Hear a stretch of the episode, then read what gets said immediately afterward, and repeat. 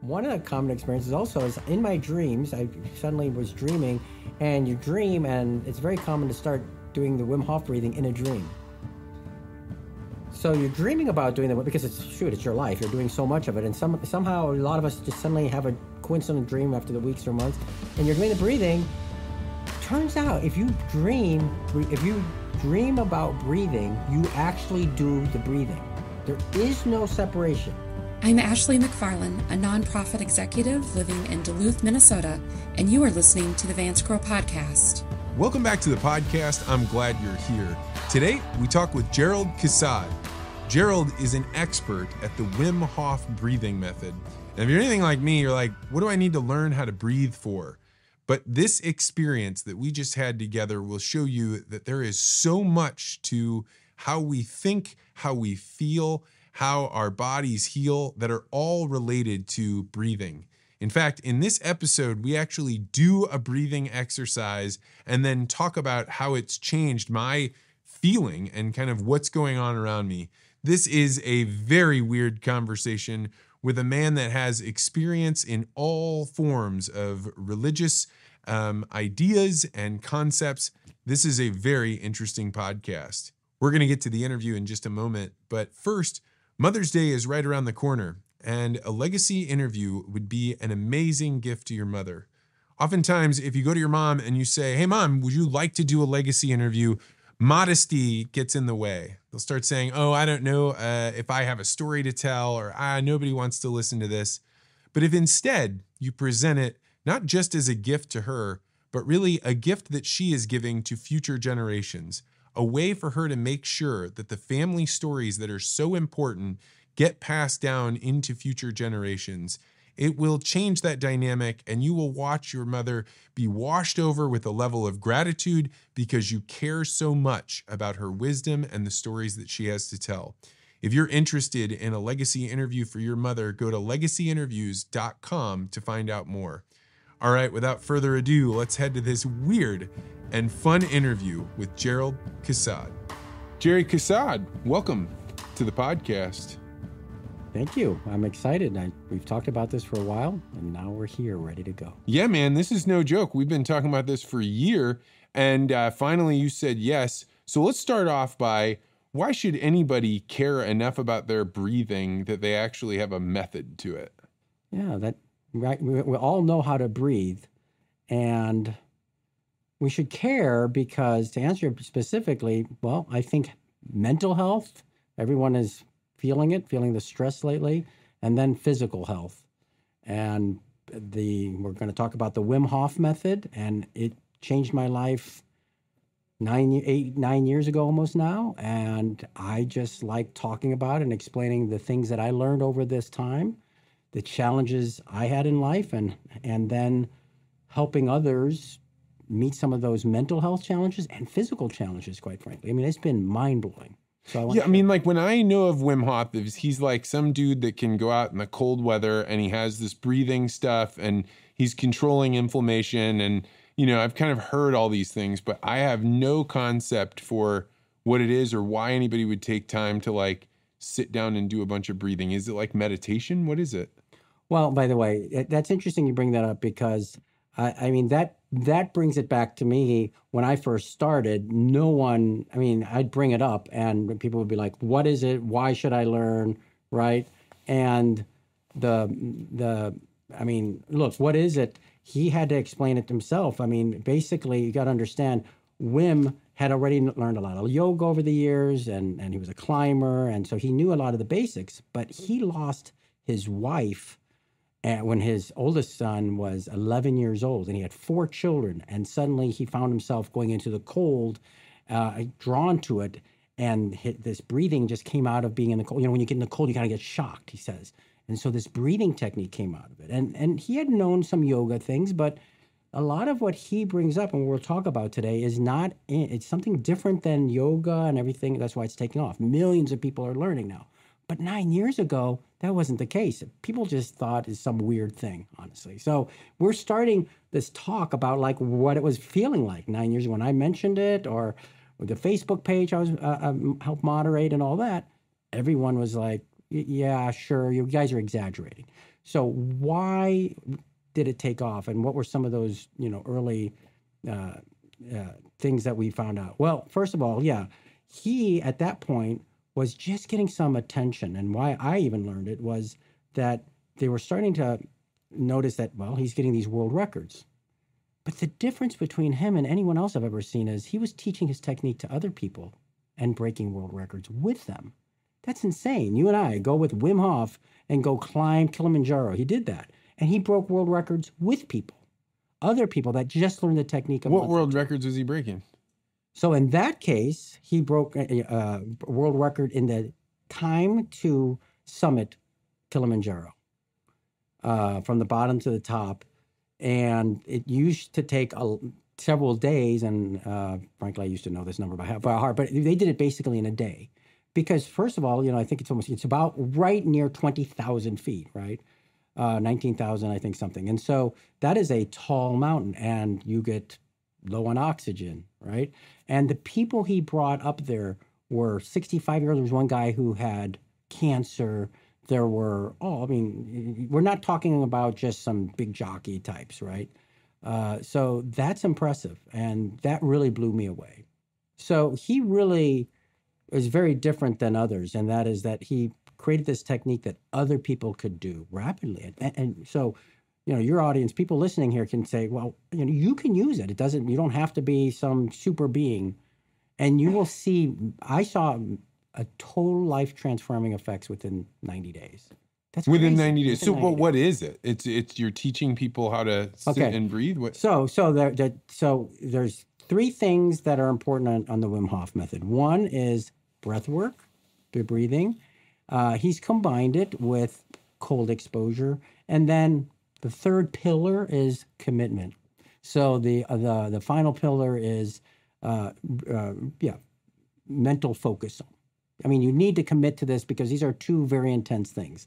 So right at the beginning, um, and there are all kinds of free resources on uh, uh, at their website and all that that help you with that too. Frankly, because if you start the pattern, you know, and every day you do a little bit, you'll find some improvement. So, uh, to answer your question, um, those three things, and then now, now a little more detail is um, the breathing. You know, there's a lot of other techniques that have been around forever, right? There's all yoga.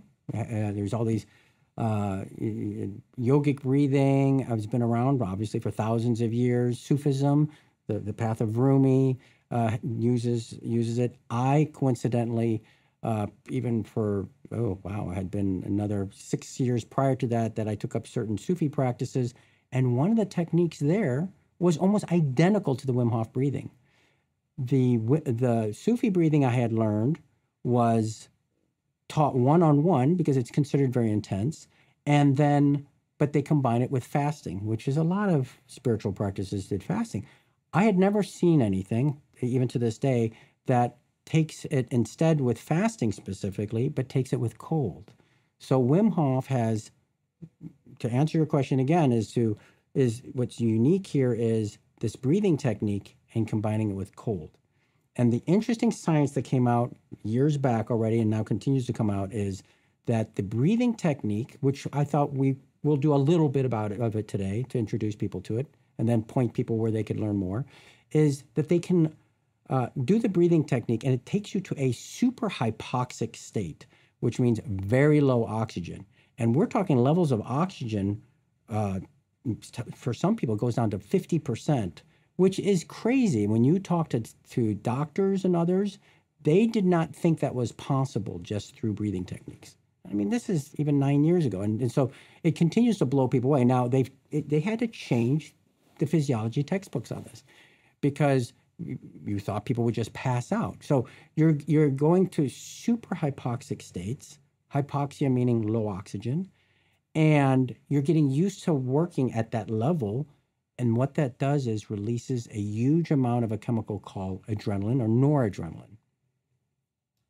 And then you also do the same thing. Coincidentally, it turns out when you get into cold, you actually also have some of the same effect, a huge boost of adrenaline. So if you do just the breathing technique, yes, you get the benefit.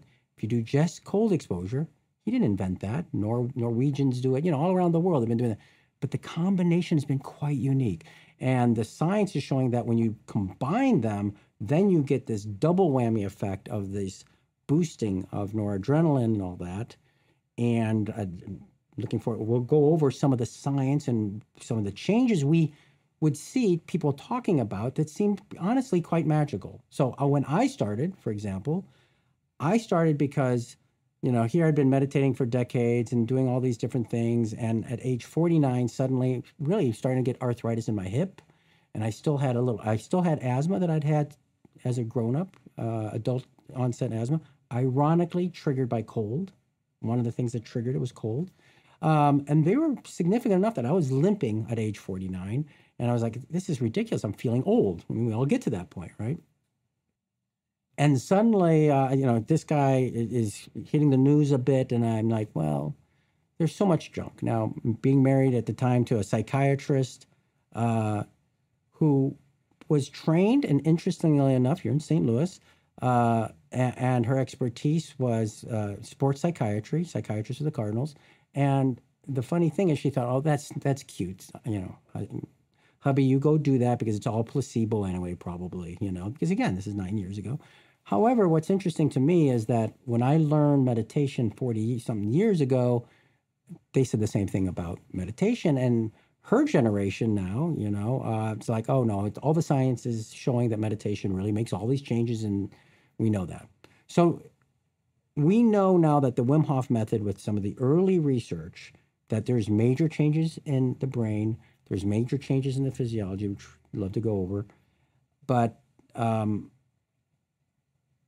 well, let's get back to, to, to well, we'll go over that. But again, going back to what the technique does and all that. So we've got the cold exposure and we have the breathing, both causing a huge amount of adrenaline. And basically, what he's teaching you is to stay relaxed in a very stressful state. Do you do you try do you do the cold exposure yourself at all? I think you probably. I think yeah, you, and I talked right? about this a little bit. So I've done uh, cold showers, and uh, I don't do the ice bath just as like a function of I don't have a bath to do them in. But like, um, and uh, to me, it was something to be endured. It was the first time I ever talked to you where you were like, you don't have to do the cold exposure as just like dumping the coldest water you can find on yourself. So I do it not nearly as frequently as I used to. I did like a month where I did it, and yeah. then I like kept up with it for a while, and then eventually you're like, I don't really want to have right. a bunch of cold water on me. Right. And I think that, and, and that is something we learned also in the last nine years. So fast forward, one of the messages to get out now is that people would even have videos of themselves screaming, getting in the water, like, oh my God, you know, and it's, and it's completely unnecessary. In fact, so. But let's first talk about why do people do cold exposure? What is it? I mean, like, let's start from zero. Okay. Well, again, so going back to the why, he was able to break world records. So we said health. So what are some of the what, what are some of the benefits? Well, First of all, so I personally noticed then within those 90 days, I was off all my asthma medication, didn't need it anymore. Um, my hip was, I didn't feel that any anything was just back to normal. And then I'm going on this Facebook page and we're all talking, and there's only 2,000, only 2,000 people on it. And it just kept growing and growing. And there's a lot of anecdotal evidence now starting to appear. And uh, I became the main moderator basically because of my connection with so many doctors. My wife, and then her uh, brother, my brother in law, is a cardiologist, and then Jim Ironman is a transpersonal psychiatrist. Uh, so there was more the mystical side of it. And he was into breath work for 30 plus years, taught me original holotropic breathing. So there, so there's always science uh, uh, just working with me and medicine, basically. And they're saying, well, this is interesting because Wim is saying things that are breaking the rules. Like, for example, in yoga, you're not supposed to breathe too hard, too heavy. You don't want to overdo it. And Wim's like, no, just really go all out. Uh, and we're going super hypoxic. And then cold, Ayurveda, some of the uh, uh, TCM, um, Chinese medicine. Like, you don't want to get too cold. That's bad for you. It's it's bad for the kidneys. It's bad for. So frankly, there's a lot of he's getting hit from the science saying that doesn't not possible, And even you would think that the, tr- the traditional woo woo people would be behind it. They're saying, no, this is wrong. Both sides. Fast forward nine years, uh, being respected by both sides much more now. So, uh, what are some of the benefits? Well, one is that what we're finding out is over the last nine years, is why did I get this? Why did I suddenly feel better? Well, first of all, the breathing releases a huge amount of adrenaline and noradrenaline, and that's massively anti inflammatory. The cold exposure is also massively anti inflammatory. There is a mental portion to all of this, there's no doubt, which is that your listeners are going to be like me. I hated the cold. I mean, okay, maybe there's somebody who likes cold, they're rare. I, I mean, I define myself as somebody who liked heat. And when I put my hand in cold water, you might as well literally, it's, it's like going into a fire. It, it hurts, it's painful. For me to now tell people that I get into an ice bath and it's effortless and I literally relax, that's just mind blowing. There's very few things in life that really change your definition of Yeah, yourself. and for people that like are sitting there thinking like, no, I can do that. Just imagine getting in your shower. It's a warm shower. Now just turn it to cold. Just like now the water is hitting you, or you don't even let the the shower heat up and you just step into Right. it. Right? You have that jerk back Right. reaction or that like. Oh, it's shocking. Imagine even just and then a full blown ice bath at near near freezing. Yeah, it would be. It's and yet everyone can do this. There's no genetic. Now there are there are some contraindications. I guess we should mention. The contraindication is that if you do have uh, if you're pregnant, uh, you shouldn't do the breathing technique, and you should not be doing. Uh, uh, uh, the cold exposure, unless you already were beforehand, because it creates more stress in your body. You're having a baby, probably Okay, so if you have to be careful, be careful. But now let's talk about like somebody gets into that bath. Yeah. What's going on? Well, so so again, well, uh, first you want to do the breathing technique. Do it. a few- We call it a few rounds of breathing. That will. Uh, so uh, the breathing technique will release the adrenaline. Now you've got some adrenaline already. You're prepped for uh, uh, going into the shower. But when you get into the shower, instead of just the shock, yes, you you can just take it to the slightly as cold as you can take it. And now deep, steady breathing. So not the Wim Hof breathing, which we'll show later, is kind of this fast breathing, but no, steady, relax. You want to be relaxed. I like to say make love to the shower. Really have uh, that intense, you know, just that attitude of just, you know, because it's so foreign to us, like just, you know, like just, oh, I love you. You know what I mean? Just, just totally be into No, it. I don't know what you mean. Like Well, I again, that's the mystic in me is make love to the universe, even. But but you know, it, it's it's it starts with the shower, right? So if you can if you can love the shower, you can love anything. If you can love a cold shower about to kill you, that's what you feel like. Then you can pretty much love everything, right? So you now take it as cold as you can, but you don't want to do like you said that jumping in. So if you do that day after day, you will notice that you can do it colder and colder and colder. All right, and then relax. So if you're feeling yourself doing this, then you probably over, overdone it a little bit. Breathe and you let you know you relax. So what you're teaching yourself now is, oh, this is a stressful experience, right? And I'm relaxing. When you're doing the breathing technique, the hypoxia is theoretically stressful. There's adrenaline being released, which is our brains and our bodies are used to. That happens only under a major event, scary event, stressful event. The Wim Hof method is retraining us, unlike yoga and other things, is actually retraining us completely to say, you know what, we can be relaxed even when there's a huge amount of adrenaline in our body. So that's the summary. Is what science is finding out is that both of these techniques combined do this faster than anything they've ever seen, which is that you are learning, you're re educating your system. And by the way, there's two things that are happening vagal tone, that vagus nerve, you're increasing vagal tone with this technique, and you're reducing inflammation. So those are the two things I would want your, your listeners to understand and follow is that I think when you're when you're looking at all the research, all the things in life that increase vagal tone, that's good, and things that are reducing inflammation, that's good. And th- this is one of those things that really does both.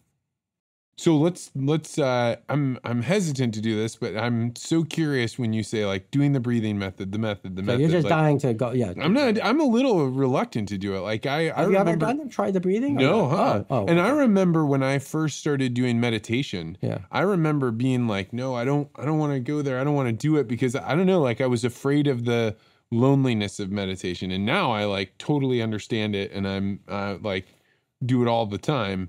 But like this, I feel the same sensation about doing this breathing thing where I'm like, "Ah, I don't want to touch it. In fact, when we were talking about talking about the Wim Hof method, I was like, I almost was like, all right, you can come on, but but like we're not going to do the Wim Hof method, right? But now that we're here, let, let's see it. How does it work? How, can you walk me through it? Sure. So we won't do three rounds. It takes a while on it, but we can do. We'll do one s- one round, one set, and what happens is you do start with thirty breaths, deep breaths. Then you do what's called a, an exhale retention. That means it's easier than talking about it. We do thirty breaths. We let all the air out. We hold our breath as long as we can.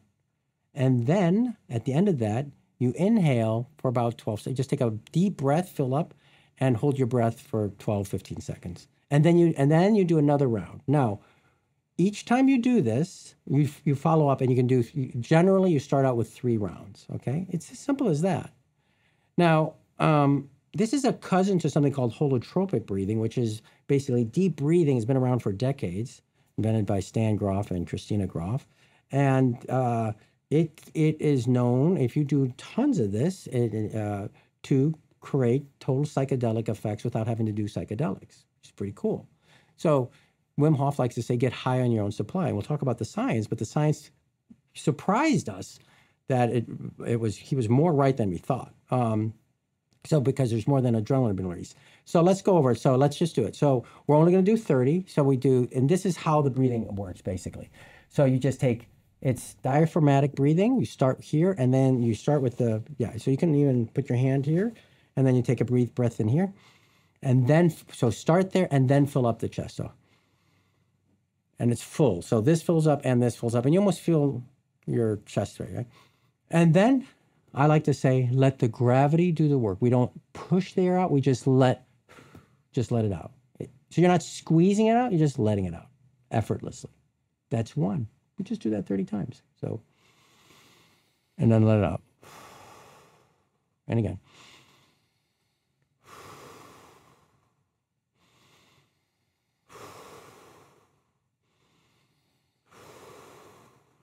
But we can speed that up a little.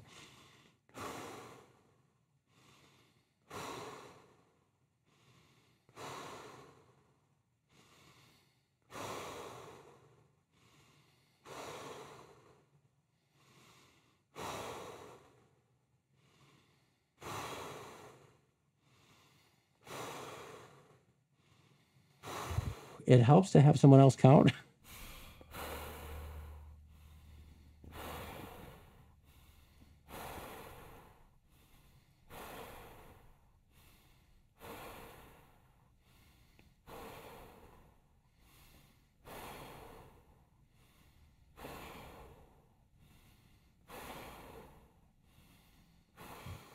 Okay, we'll do 10 more.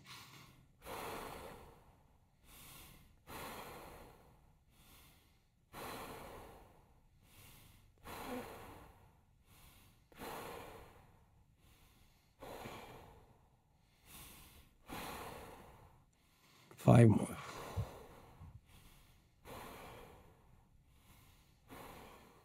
One more. Let it out. And then just hold the breath.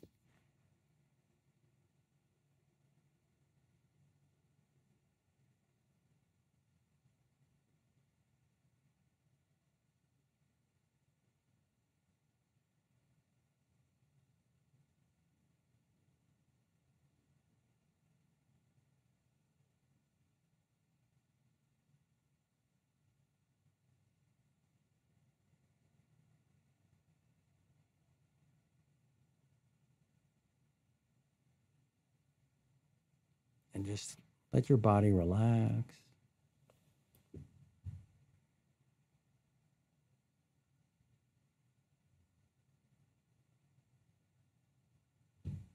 Now follow your lead. When you feel the need to breathe, just take a deep breath in.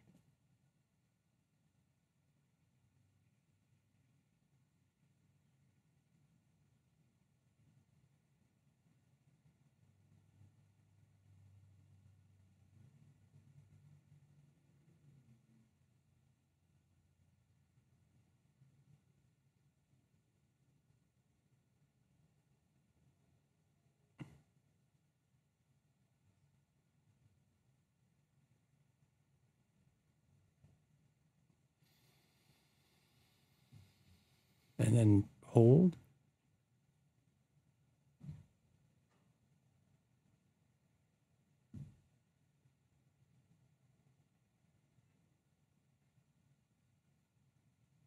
And then exhale. And then you would immediately follow up now again. Now, each time you do that, you are lowering your oxygen levels more and more and more. Because why? We're purging carbon dioxide. It is carbon dioxide that makes us need to breathe. That that will so so really we do have to bring this out. Um, these this breathing technique and other is ancient in a sense um, and can be dangerous. We've had people not follow the rules. You never do this driving. You never do this in water. People have passed out and died in water. Um, so again, Never do this breathing water. If once you do one over and over again, you can hold your breath so long that you could accidentally faint. This is as calming as many minutes of meditation. Like my arms and legs feel totally at peace, like almost heavy but not heavy, like just they're they're in a relaxed place. And when I do meditation, sometimes after 10 minutes or 15 minutes, you come out and you're you're not tired but you're just kind of like I don't have the same tension that makes me feel like I need to be in motion. And that's what I feel like right now. I have no need to be in motion.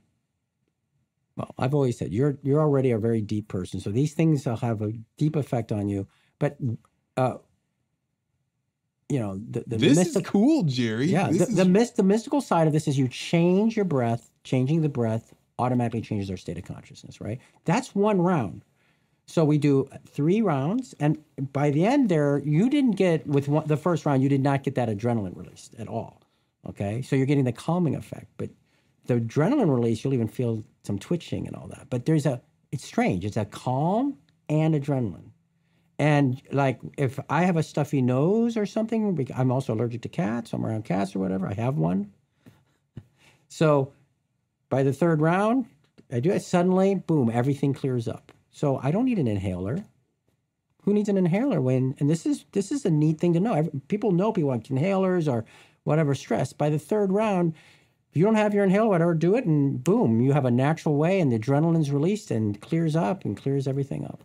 So, how often are you engaging in this Wim Hof breathing method? So, really, optimally once a day.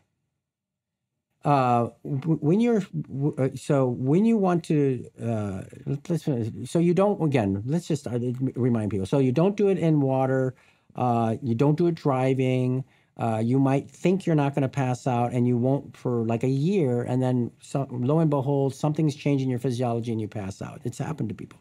Like damn i just want you to know. We've had people post car accidents. I know i shouldn't but i got to warn everybody else i was doing this while driving you know, you'd be crazy because I know it's tempting. I mean, it's it tempting. is tempting. tempting. If, if, you had told me this two and a half minutes ago, I know I'd have been like, "What do you mean?" But it's so relaxing, yeah. like not quite like a sedative relaxing, not like you know, not like I'm not able to do these things. I just don't want to. Right. So that is so now same thing. You don't think cold exposure is relaxing but as you get used to it, that you get out of it and you sleep better, and and there's this high from it. But then it's so relaxing. You're just so mellow after a deep cold exposure. It's ridiculous.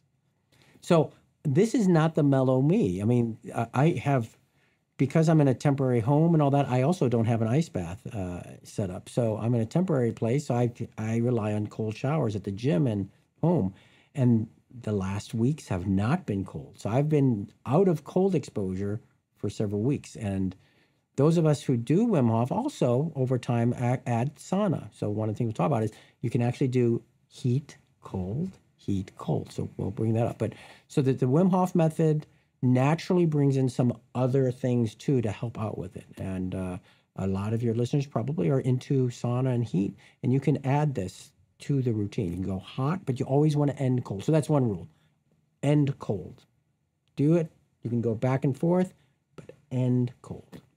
So how does this become like a part of a practice? Is this like like the way meditation is? Like, oh, I just do this as a as my morning routine, or how does it work? Yeah.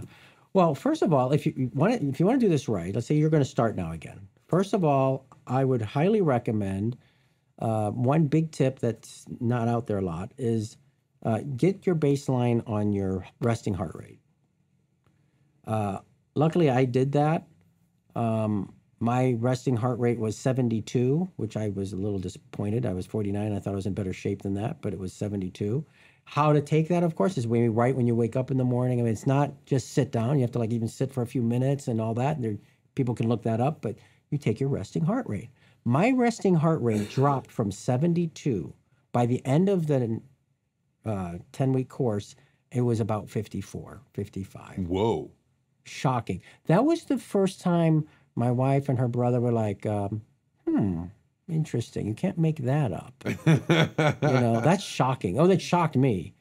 And then I was then I repeated cold exposure. I was only doing ice baths once a week. Um, there are many people who like to do it daily. Uh, uh, I would recommend trying to do deep cold exposure like that once a week at least, and you get a lot of benefit. And then when you when you do that, uh, my heart rate dropped to about 44, 45, resting heart rate. And I would when I would go see my doctor, I would say pediatrician, got too many kids, doctor, you know, uh, what, what do they call them? Just whatever. Just a doctor. Yeah, your, your doctor, yeah. your general practitioner, general practitioner. That's right. They um they're like, oh, you're an athlete. I'm like, trust me, I I do work out, but like 40 minutes at a time, a few times a week, yada yada. I don't run six miles. I run like a few miles here and there. No, you're an athlete. Okay, fine. Now they kind of read about this, but this is this is the thing. So I track that. Now, why is this important? So one of the other effects is it sounds crazy and too good to be true, but those that do this, those of us that do this technique, we just don't get sick anymore. Now, I mean, so one way to know that you're about to get sick is that you track your heart rate, your resting heart rate every morning, and I'll notice that, hmm, strange, my heart rate, my resting heart rate in the morning is up. So, two rules. When you feel like, whether you feel it or not, one of the rules is skip cold exposure because that's a stressor, actually. No more cold exposure. And now do extra breath work. Now, that's a pain in the butt because it takes time and no one seems to ever have time. But if you want to, you have to do the work. So instead of three rounds, which takes about 10, 15 minutes of your day to do the three rounds properly and all that, you that day you might be getting sick. So now you want to do it a few more times, maybe another set, maybe even twice that day. A bunch of breathing. It's crazy, but it resets your system. Um, again, uh, we'll go over some of the science, but one of the uh, studies, the the endotoxin study that came out oof, about nine years ago, eight nine years ago, uh, showed that this breathing and cold exposure boosts the immune system tremendously. So there's science behind it. And so now you're feeling a little out of the weather, uh, under the weather. And so you do this and you avoid getting sick. And so the trick is again, quit cold exposure, do that. And then in a day or two, you might, you might feel better. You'll even see your resting heart rate getting better and you avoid it. But frankly, then over the years, um, you, you, you just don't even get sick. I mean, just keep doing the breathing when you're first starting this, right? One of the challenges of meditation is people are like, "What am I supposed to think about?" And you're like, "Oh, you think about nothing. Well, you don't have any concept for what does think about nothing even mean." Right. What do you tell people about what they should be thinking about? Is it just sitting there counting your breaths? Is it focusing on something else? Yeah. Uh, you're going to deeper topics. Well, uh, first of all, I don't think of the Wim Hof method as replacing meditation or any other. It's a, it's a beautiful adjunct to all these other techniques. Okay. It's an adjunct, does not replace. So it was you know, I've done various forms of meditation. I learned TM and TM Sidhis program when I was 16 and 19. But then later I, I did add mindfulness and Tonglen uh, and, and Sufis technique, Sufi techniques. So uh, Tonglen is compassion, you know, a type of compassion meditation. So those things got me to a certain extent, but somehow the Wim Hof method took me deeper. It gets rid of that deep layer of stress that we have, and we have more than ever. And it allowed all, like uh, you do the Wim Hof method, and you'll find that I suspect you do mindfulness or something like that. Suddenly it seems just to work better. Like I, it was, it was a struggle. It wasn't, you know, mindfulness. Suddenly you're like, yeah, I'm not really feeling so peaceful or anything. And then suddenly you do this, and you follow up. So you do your breathing, and then you do your meditation you're naturally in the state of silence. You're like, oh, that's what mindfulness. Oh is. man, it would be nuts to meditate after Yeah. doing that breathing Yeah. for three times. Are you like, it's funny to be excited for something that calms you down, right. But it, it, it right. No, it's true. Yeah, that's right. And by the way, I, I, I really believe people. In, I have very close friends that, for example, are you know very religious. I mean, I'm here in the Midwest. I have friends of all political persuasions, and you know, and even it, it, it deepens your faith. I, I know it sounds interesting, but it's like because so much of our faith relies on us just feeling well. Well, we can be better with you. It, it increased vagal tone makes you more loving. It bring puts you in touch with other people. You're more aware of how they're feeling, and it's, let's talk about this vagal tone. What is that? so we do the breathing technique. We're doing the cold exposure, and we notice this. And there's science behind this that that there's a there's a there's our primary right. We've got the spinal cord with all everything, but the vagus nerve is the exception. It's separate. So people even who break, you know, vertebrae or break their back, they still have the the vagus nerve. I don't know anything at all about. Oh yeah, yeah, yeah. So that's that's that's a whole probably podcast and stuff. You have to. You got to look up, and you'll be like, oh my god, there's all this science about vagal, vagus nerve, and uh, so the vagal tone is in, increasing vagus. The vagal tone suddenly means basically that your gut, you're more in touch with your gut in tone. So it's now more communication, which is interesting because we now also know that eating properly and all that, right? Uh, it, is- it has that effect. So when you do the Wim Hof method over time, one of the subjective experiences is that you feel more in touch with your gut and nature through your gut. It's a very hard thing to experience to explain. And people who aren't mystical still are, you know, they're like, you know, I, I sound like some kind of mystic, but it's strange. I feel like I'm in touch with nature and the trees and the people around me. And it's just from the breathing and the cold exposure. You don't have to believe anything. This is, Wim is not, he's not, he doesn't even define himself as a mystic at all. He's like, just do it. You know, he, very practical. So, but the experience is one that is described in so many traditions. Uh, so, if love is your path, this is a great thing too, because you just naturally just fall in love with things, you know. So, uh, vagal tone. So the vagal tone increases. Um, many of us uh, who do the Wim Hof method also we found that you're doing the breathing technique, and when you're doing cold exposure and the breathing technique, you naturally seem to not want to eat as much. And what does that lead into automatically? In better health. Yeah, but intermittent fasting. Yeah. And that kind of took off years back too. Around the nine years, it's been building up. You're hearing everything about intermittent fasting. And so this is what's interesting. So suddenly I learned the Wim Hof method, but then within months, I'm like, well, you know, I don't feel like I have to eat it. And so I naturally started doing intermittent fasting. What is your fasting regimen? I'm not, I'm, I don't like to do anything to the extreme. So I intermittent fast four or five days a week. And then like I have two cheat days where I just do whatever. I'm not sure that's the best thing. You probably should do it seven days a week. But anyway, I, I do, I'm at my point, doesn't mean it's right for everyone, but I intermittent fast about 20 hours. So that means I really don't eat anything for 20 hours. Yeah, I, I've. It's been funny. So Ben Anderson, who we both know, he's executive producer of the show. Right. He would always be around here, and he wouldn't eat lunch, and like it was just weird for me, right? Like it was my time to do lunch, and then uh, I decided one day that I, for some reason I needed to do it. I just didn't have time to eat or something, And once you get over the experience of like, oh, I need to eat at this time, I realized by not eating for the whole day, I don't have that like crash of being tired. That's it exactly used to be I would come in here around one o'clock Right. and I would lay down on this Right. couch and take a nap. I know it's weird. I- like I'd eat and then there'd be about an hour, hour and a half, Totally, and then I'd lay right? down. That's all all gone. gone. And once you are comfortable with the feeling of being a little bit hungry, you realize it's not even the feeling of hunger. It's oftentimes the feeling of boredom.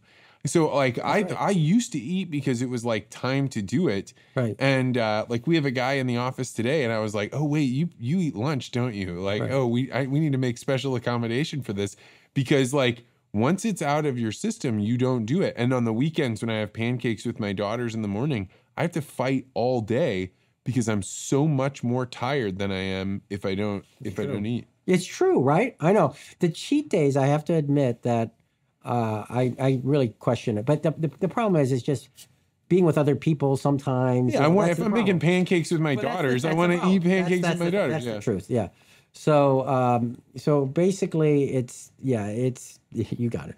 But it, and and you do want to do long enough, and I I noticed the same thing. I think that's the universal experience is that the ups and downs go away, and it's because, of course, that sugar rushes and the, the you're not getting all that ups and downs right from all the um, And you finally have a way to monitor something that's been happening in your life that you just didn't even realize. Like it never, I never made the connection between I eat lunch and then an hour later I'm tired and need to go take a nap. It just never dawned on me. And then once you stop doing it, all of a sudden you're like, oh gosh, there's all this stuff with food and the way that I operate that I just never realized before. I used to make the joke that intermittent fasting was just a fancy way to describe skipping breakfast, but it's not. It, Not it all. it's a lot more than that. It, it, it is, and that's so. What what improved my health? I'm not, you know, it's. I have to give credit to a few things, right? So I'm doing cold exposure. So now you're doing cold exposure. You're doing your breathing. Here suddenly, a, uh, fast forward one year, I am in the best physical sh- at age 50. I hit 50, best physical shape of my life and best mental shape of my life. So some of it's probably from intermittent fasting, which is a result also of the, but also I wasn't getting sore working out. Like I'm one of those people, at least I would work out and day two was worse than day one. Like by day two, I was so bad, I could barely uh, go back to the gym. And I, then I'm like, eh, I got other things to do or whatever, you know?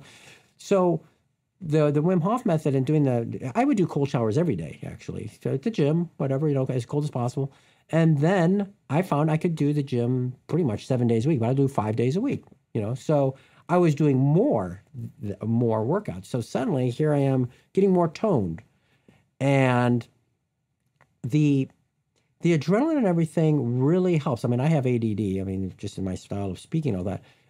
I've never been medicated. That was one thing. Being married to a psychiatrist, I like, "You're right on the edge. Maybe you could use some, but you know, a meditation." And then this technique really helped. But I noticed the difference. If I haven't been doing some cold exposure now, you know, I I'll not be as focused, or I can't come up with a concept as quickly or a word.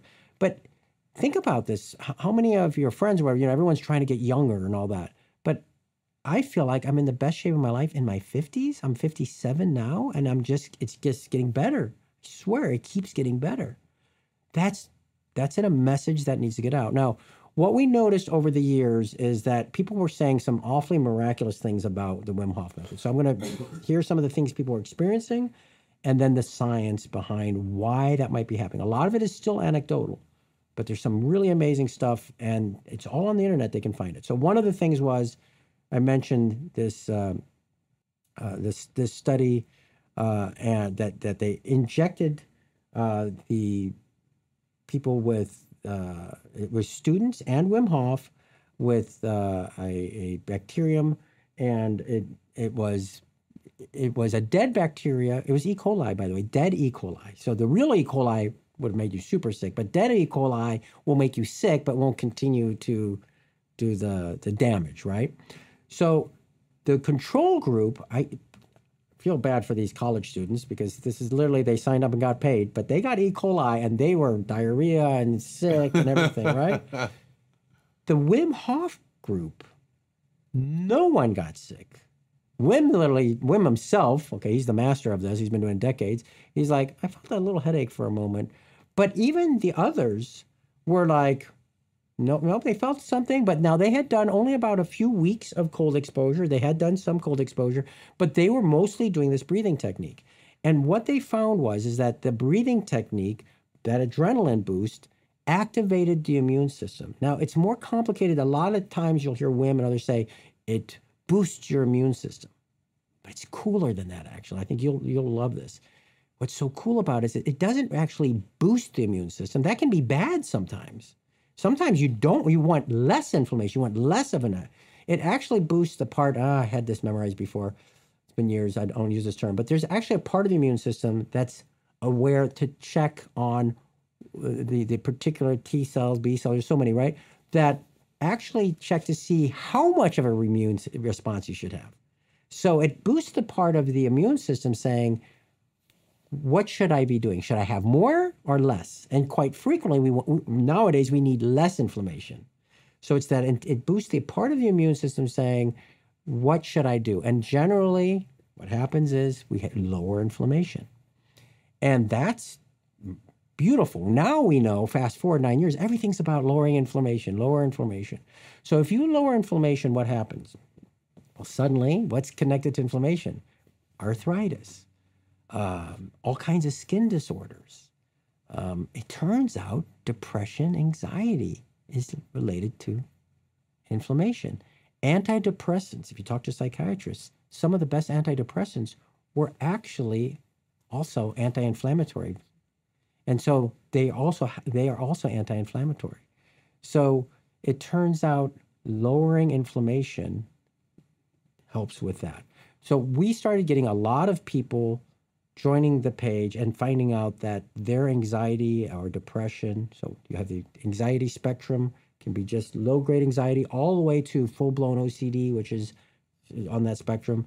Uh, same thing with depression, could be mild dysthymia, a bit, bit, all the way to full blown deep depression. Some of them were on.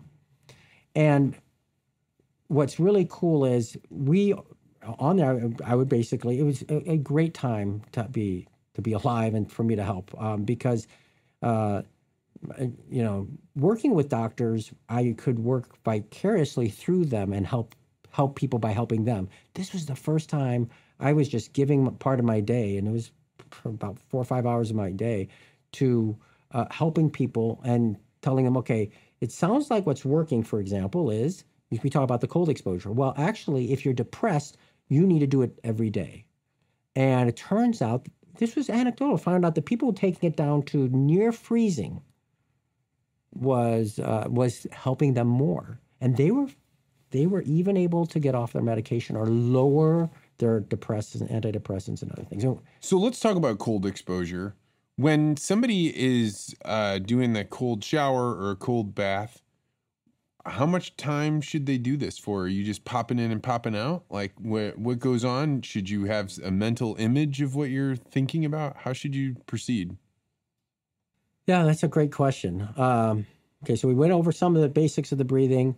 So to prepare for the cold, you do want the, a, a mental attitude. I, it's it's amazing, right? So the attitude is surrender. So we're not used to surrendering. I say making love to the shower or the cold, but really surrendering, let go. We're so used to fighting. No, let go. So first of all, say, hey, remember, I'm doing the cold, whatever I'm going to do, just relax, surrender, go cold. Let's say you've already done your course and now you're doing your daily cold. So you get in, and the key thing to do, several techniques important. One is deep, slow breathing. So another form of breathing, deep, slow breathing. And when we uh, we want to learn what's called non-shivering thermogenesis. And there's a lot of confusion on the internet now about this because this has all become very popular. But the best form is non-shivering thermogenesis. We have something called brown fat and beige fat. You might have heard about that. Children have a lot of it, but we lose it over time. But you, it turns out the science shows that you can get you can rebuild it. It's probably beige fat, but and those of us that do that cold exposure over time, you're getting more and more. Now the benefit is that you're automatically, by the way, burning calories the whole day as you have that. And so you will lose a little weight, lo- lose a little bit of weight. When we're in the cold, you're staying in the cold. Now it's very easy at the beginning to overdo it. We've had people go into hypothermia accidentally. It's rare, but you really, again, when you're doing this, you're pushing it. You can be really macho. Ma- the more macho you are, the more you're going to injure yourself.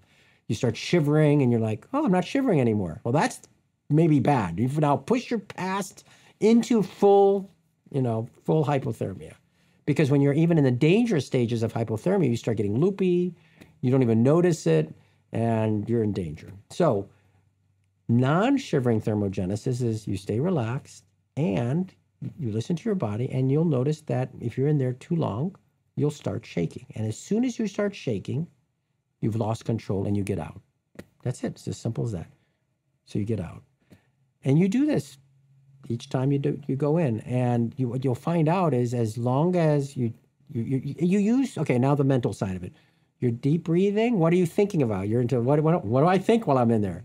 Well, happy thoughts, but actually you can start visualizing heat. So some of us do some of that more Eastern concepts of Tummo and all that. You can start even breathing in fire or feeling fire or thinking fire, heat.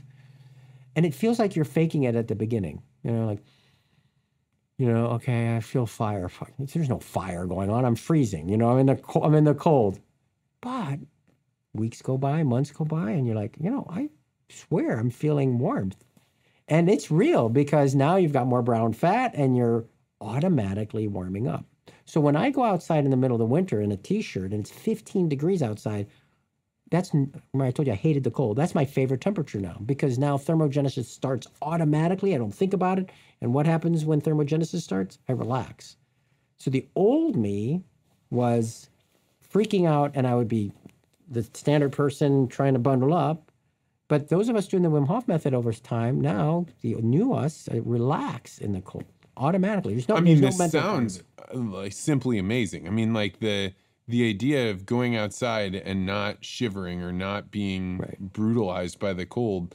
I mean, seems like a dream state almost. It is. It, it is saying, and you feel like you're in the Matrix, because when I'm when I you know park my car and I'm walking inside, and people look at you like you're nuts, of course, um, and uh, you know, and, and again, I'm no Wim Hof. So remember, Wim Hof, on the other hand, I, I I'm just a normal guy, but Wim Hof using these techniques, so he has world records. So one of the world records he had back then, that was one of them that got attention, is I think it yeah it hit minus forty. I think it hit minus twenty, maybe at one point minus forty. It was at least minus twenty Fahrenheit. Uh, he did a full marathon, and but he only he was barefoot and he just had shorts, and it's so hilarious. It's there's videos on it, and the the crews that are following him and the cameras are of course in parkas and all that stuff. But he does this, and it's nighttime and the sun comes up, so it wasn't like there's a, and he actually he even injured his foot a bit. He got that cold and that frozen, but he made it, and that was one of the world records he, he did. So he also has underwater. Again, we don't do our techniques underwater, but uh, so he still to this day maintains some of those, and he doesn't feel the need to continue to break world records. It is still tough on your body, um, but uh, you, you can, and plenty have now taken this technique and decided to push the limits and, and break more world records, by the way, using the techniques. I'm just a normal Joe. I, when it's 15 degrees outside or whatever, I know if, if you want to and you want to push this and continue to uh, do more exposure, you could be outside for hours or whatever. I, frankly, if it's 15 and outside, it's effortless for 20 minutes. After that, like, no, it's not. Like, I, you know, but that's still shocking to me. And how long of somebody going into this practice do they have to have a commitment before they're able to to do these feats of strength? I know. It sounds, again, that's what's so cool, Vance. I mean, no pun intended. So, uh, but what's so cool about it is, truthfully, how many things in life really do we define ourselves like I hate cold, I, you know, and that you can if you change that, if you can change this, that I am telling you, so it's ten, it's ten weeks. The ten week course, they, they've got a ten week course, they've got a mini course, they have a for a paid course, it's a few hundred bucks. I mean, that's nothing to change your life. You know, I sound like a And I don't get a commission, but strong? oh, it's it's mind boggling. Oh yeah, I I mean, so thousands of people. I've helped thousands of people on that page. So we went, we grew from two to 180,000 people on that page, and uh, uh, so and again, so we talked. One of the things we talked about was okay. So Nicole, let's get back to that topic. So we're so we get out right. Um, now let's talk about post cold. That's actually the next step. So do some breathe breath work. We don't do the breathing in the, the the Wim Hof breathing style in the water. When we get in the water, cold shower or the ice bath, deep slow breathing. We can visualize heat if we wish or something. Um, when we get out, ah, now there's new instruction. How do we warm up? It's easy to get something called after drop, the concept of after drop. So, what happens when we're in deep cold or cold exposure is that the body naturally starts shunting the uh, blood flow and moving it only to co- your core. And so there's less blood flow to your hands and extremities. When you get out, and it's often you can overdo it a little bit, then what you find is that you could start shaking pretty un- uncontrollably. That happens, and that's called after drop. And we want to avoid after drop, but it, it, it often happens. So to avoid it, Wim came up with this technique, and it's the Wim Wim. There's a horse stance that we know. A lot of us have heard of horse stance from. Uh, you never heard of it? Yeah, from uh, karate. I did taekwondo as a kid and all that. So it's a deep. You can look it up, but it's a deep squat. You're standing and squatting, and uh, it's almost like this, but standing and, and a deep squat, and you're engaging your glutes and and some big muscles here, but you're not doing cardio. That's the key because you're warming up and you're now slowly mixing the blood from the, your internal blood with that cold external blood. That's important because if you do it too quickly, actually it's a huge stress on the cardiovascular system and some people could even get arrhythmias and other things. So you don't just jump out of the cold and some people like, oh, you can run. No, please don't run. The proper training that the, the Wim Hof instructors teach is that you actually want to do this deep squat, and then they he does this arm movement like this. He goes. he does this. So it's like this. Now, I, being more of a karate person in the past, I kind of like to do this, but they do this like, and then with some noise, and he goes, he goes like, who, ha, who, and so it's like really just getting everything going. Oh, sounds crazy. He loves having fun with this, right? What increases vagal tone as well? Humming. So that's that's a that's a doctors a lot of doctors know this thing too. So if you start going, mm, you know, all that stuff and om, that also increases vagal tone. That's so fascinating. yeah. It makes me think my daughter actually is really into humming, and in fact, she uh, will be like singing a song, and she'll be like, "No, Dad, I want to hum," and so we hum. Like, and I have actually not hummed in you know I don't know 20, 30 years, and now we spend a lot of time humming. I wonder if that's like a a natural that's a self. That's a self-soothing thing that she realized. yeah. That's actually brilliant. That's really cool. Yeah, kids are amazing. Well, you and I have talked about kids uh, quite Oh, a bit. In fact, the first time we met, um, I was telling you about how my experience of trying to describe smells to my daughter Mm-hmm. before she she had smelled them, and in particular, we talked, and this was more than a year ago, about the Korean spice viburnum. And then uh, just a few days ago, we had a meetup, and the the viburnums were in in bloom, and I brought you one of them. Could you describe as best you can what that smell was? Yeah. Uh, it, it, it is as magical as you thought. I, you know, I, I've grown up with smells. So uh, my family's in the, in the herb business and essential oils, and I'm, I'm European as well as American. So uh, all that's been big. So I've always been into smells and, and natural, right? As natural as possible. So you mentioned that I, I believed you, but you blew me away because I, I I have I've grown up you know, lived in Costa Rica for a while, so I've had gardenias and then jasmine and all that. And that's actually what's interesting. So to me, Because I describe. How did I describe it? Do you remember? I don't well, maybe did you throw jasmine in there? Well, Or I just- I- jasmine. I, way think I you say jasmine it- with pepper or you know spice. I describe it to people without using the words is like this is one of the most amazing smells in the entire world. Like I would Right. submit that there are very few things that you'd be like, nah, that's it's not as good as X because it is right up there with it. It is complex and beautiful. But but how would you describe it? So, to me, it's a very spiritual flower because for me, it, all, all these techniques have brought up a lot of synesthesia to me naturally. So, um, so smells uh, bring up a, a lot of complexity in me. So, um, the the uh, to me, it's it smells like. Uh, jasmine with gardenia and then with a pepper and i mean so it, it ends it's like a fine wine or a bourbon or all these other fine things. I love a nice smooth ending or something. But this has a kick at the end. Uh, to me what's amazing about that is when, when you say that is that for me personally uh, all these different spiritual practice non-dual spiritual practices that i'm involved in they actually go to the same place. But to me they all have a different smell to them Oh, interesting. yeah.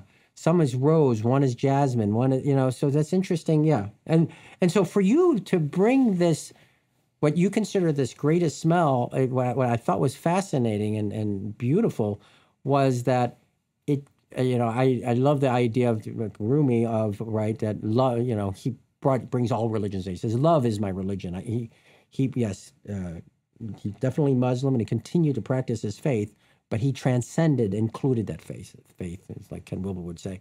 So he he said, you know, realistically, all religions are truly love. Love is my religion. So, having said that, though, I appreciate you know my friends that love Jesus. That's got a that out, but that also has a smell to it almost, and and those that love other you know other paths. What connects them all to me and and why I can partake in every one of them is every one of them's like maybe you're deluded because you believe in that other stuff but you're you're real about the love and so that that flower brings them all together that's what i love about that flower Oh, that is really an amazing thing. I had a guy named John Lanius on the podcast, and he does all these incense journeys. In fact, we're going to do one uh, this weekend. oh here in the right studio. yeah i'll be there And uh, oh, really? Yeah. that's great. And so he's the one that pointed something out to me about smells that's so amazing is that you really can't imagine a smell. Like, or if you can, you can only grab it for a second. Like, if I say, well, what's the smell of a lemon? You really like, you can be like, I re- it's like a citrusy thing, right? Like, you can grab it, but not completely. And that's that Korean spice viburnum, it, it like, it only blooms, it blooms for about two weeks, and it is amazing. And at the beginning, it smells like perfume.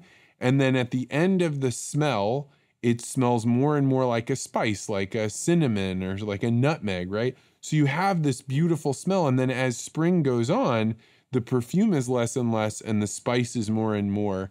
And I, I use this as an example because when we smelled it last week, we had a gathering. It was a group of people that were going to get together to talk about Nostr, which is a platform very few people have used. We can talk about that later.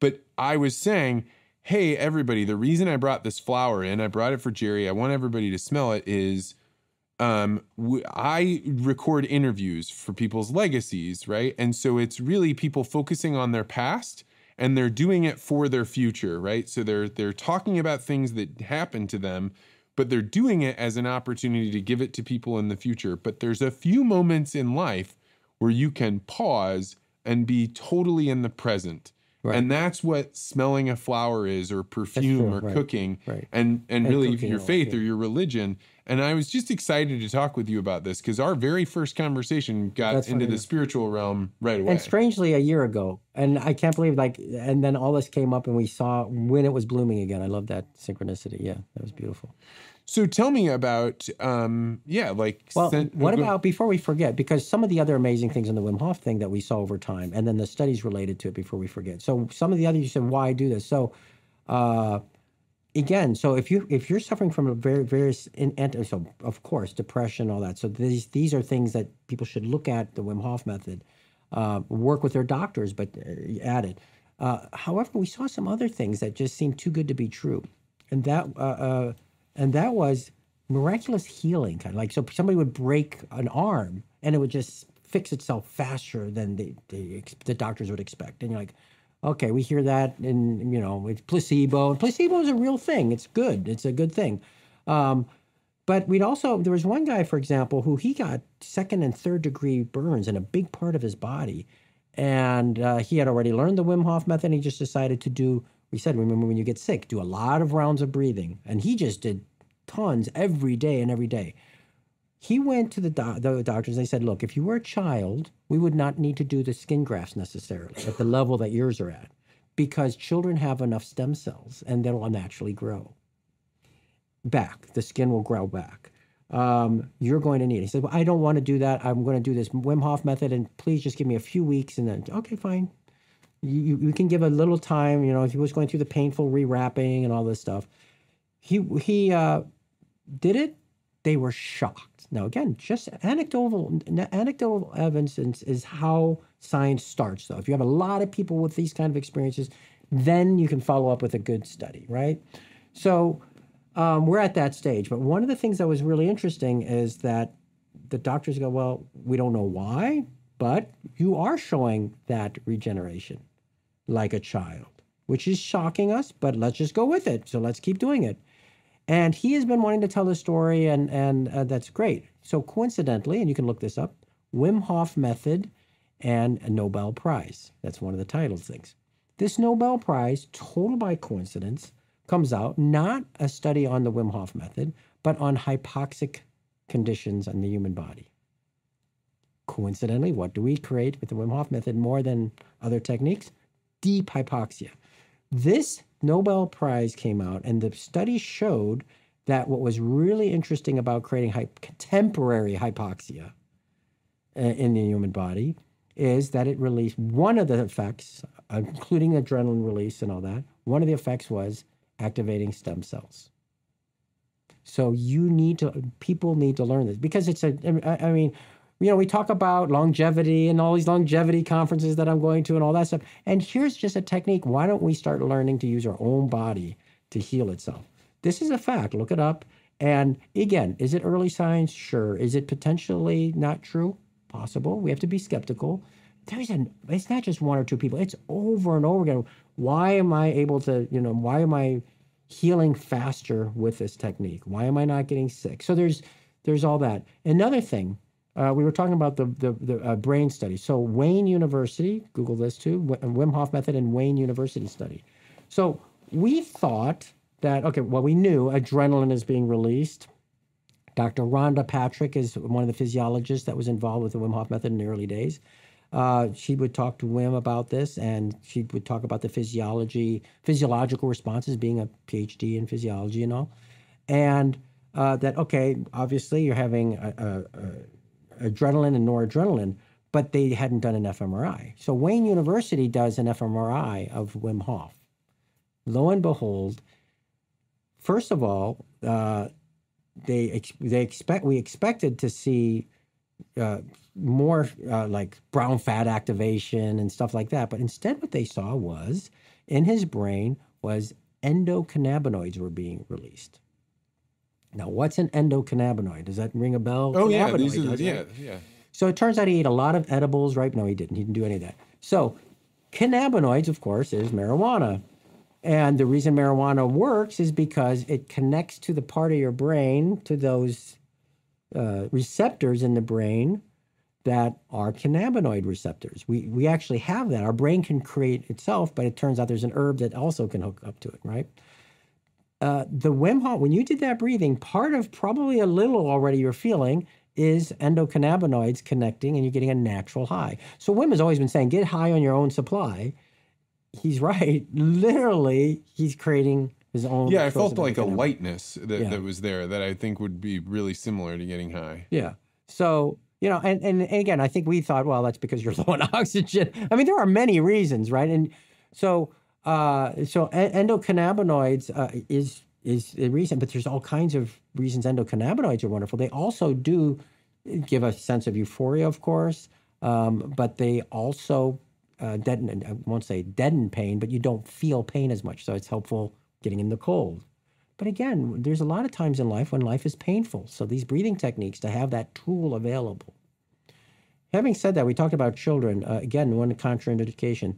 Uh, the breathing technique is very dangerous if you're pregnant as well, because you don't want to be in a hypoxic state in your brain. But also under 16, we don't know what these hypoxic states do to a growing brain. So we limit it. I did it with my child, uh, Cyrus, uh, for, for a few years, and it really, you know, very stressful time. The breathing technique, but with 30, limit to 30 second retentions. So at 30 seconds, not a deep one. And explain to them also that, by the way, don't be teaching your kid friends this and don't do this in the water and all that, because this is the all the issues. But it, it's such a powerful technique. Sometimes we do want to give that technique to our children because to manage their own. Maybe some of them get panic attacks or you know um, other things. Yeah, I use deep breathing with uh, Violet to calm her down when she's upset, and it totally works. But this will be a, a different level of things. Like, and uh, actually, every night she asks, "Can we do breathing exercises?" So we like have this thing where we like we call it, we either do the relaxation of her body or the or we do a, a dream journey where I try and like load up fun images. But I've never done it with anything other than just I was trying to make it as close as possible to meditation without it calling it meditation. Well, do you want to go into the dreaming part of this a bit? I'd love to, yeah. Okay. So now we go into the advanced topics of Wim Hof.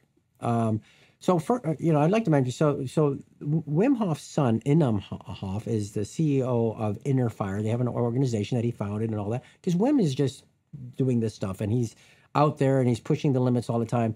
And so they have the wimhofmethod.com. There's a lot of stuff on there. Really, I'm I say this because I want people to to know about these resources.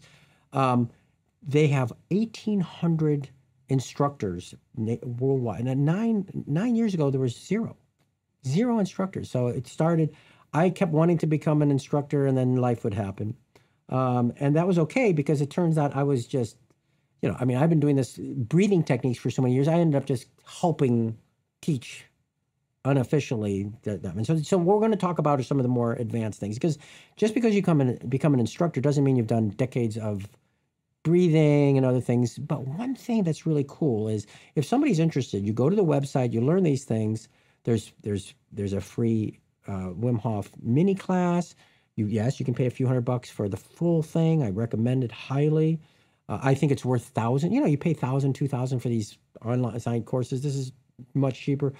Um, but the other thing is, is that uh, they have these Wim Hof events. So these instructors have learned how to create these this journey. It's a one like six seven hours where you do a bunch of breathing with them. They teach talk about the science a bit, but they go into great detail compared. To, I mean, it, I did one of them only here in St. Louis, in fact, and it was unbelievable. Uh, and people it just transformed their you know their lives one on one learning from an instructor and what i think is so cool what they did and it really excites me as you can see is that it's the same experience worldwide they did create a standard for that so when when it's a wim hof instructor if you go into singapore or you come here or europe it's the same experience and you're learning the same technique right? So if you come for big experience are you uh are you preparing for it like a marathon or something? Are you are you like going to be just exhausted at, the end of the day just that you've given all your effort and no you know. people are like this was awesome. And they end the same day in an ice bath so instead of 10 weeks you just go there and you know i'm going to terrify but people are like i don't know i'm not no you've already they prepped you so much and they throw you in an ice bath it's not a 32 degree one probably i think i don't know what they but you know 50 something degrees it's still plenty cold um, it may be colder and then um uh but you've You've done that 10 week journey in, in uh, six hours. And the breathing technique they've done, they do enough of it that you're getting a deeper experience. So, one of the things you can do, I mentioned holotropic breathing, which has been around for decades uh, and has good, some good science. And one of the leaders in that is my mentor, Jim Eyerman, Dr. James Eyerman, transpersonal psychiatrist. Lucky. I mean, the Wim Hof group was was uh, talking about him at the beginning, and here he's been my mentor anyway. So, in the Wim Hof method, if you want to go deeper and you want to, let's say, you have this need or you know somebody who's into psychedelics or whatever, why? You don't have to do them. Do a 45 minute session of Wim Hof method. You can do holotropic breathing, but the Wim Hof method, you can do six rounds or about four. Keep breathing, keep breathing, and you will trip. Do it. You'll just start tripping. But there's a problem. The challenge, let's call it a challenge holotropic breathing only is done one on one with somebody who's trained. That if there's trauma, it's very common to start crying and you know all this intensity coming out the first time. Um, I could breathe all day long and nothing changes. It's very interesting over the years, you know. I mean, I'll do it with people. You know, it, it's I almost miss those days, but you know, it's you're just mellow. So, but but you will trip, and I tripped on holotropic breathing and the Wim Hof method. Still, by the end of a 45 minute session, you are feeling like you're in a new world. You don't feel like you need psychedelics. Uh, so there's a, that's a popular topic right now. And psychedelics themselves have some great benefits, right? They're rewiring the brain. There's some neurogenesis. So again, we'll see what you know the, this future studies on why this is important. I think another interesting thing that's so cool about this is that uh, I told you that even people who are into yoga were kind of like you know skeptical in in the traditional yoga format, if you if you go and the, the, instructors will say, "Hey," and you know this, you might be like four box breathing and all these different techniques to relax.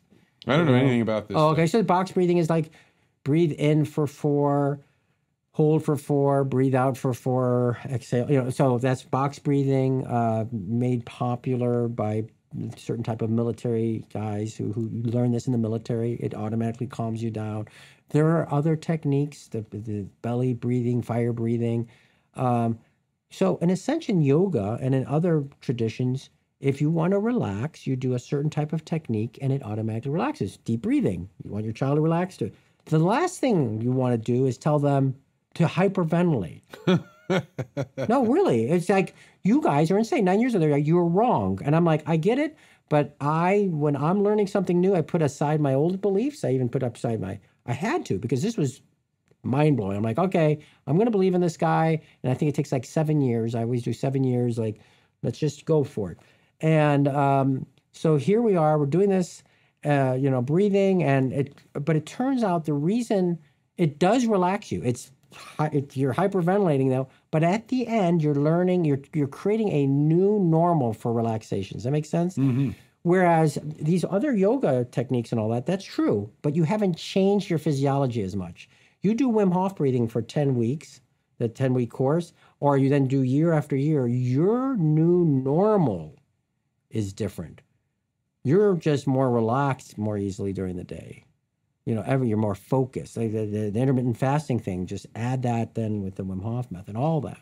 So we started with the concept of dreams, and then we jumped into. Uh, I brought that up because I had to, because you'll see it's a prerequisite to discuss now of dreams. Okay. All right. So, one of the things is really interesting. So, if you do the breathing every day, you start realize it's it's interesting. It's a very common experience that I noticed that I would just stop breathing during the day because you you you you you're used to breathing deeply. Now you start automatically doing more belly breathing and everything. But I would just find myself pausing breathing and not breathing.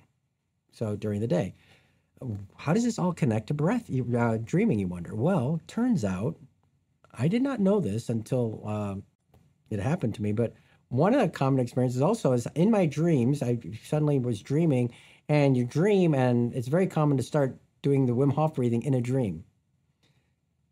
So you're dreaming about doing that because it's shoot, it's your life. You're doing so much of it, and some somehow a lot of us just suddenly have a coincident dream after the weeks or months, and you're doing the breathing. Turns out, if you dream, if you dream about breathing, you actually do the breathing. There is no separation ever, as as far as I know. There's never a separation.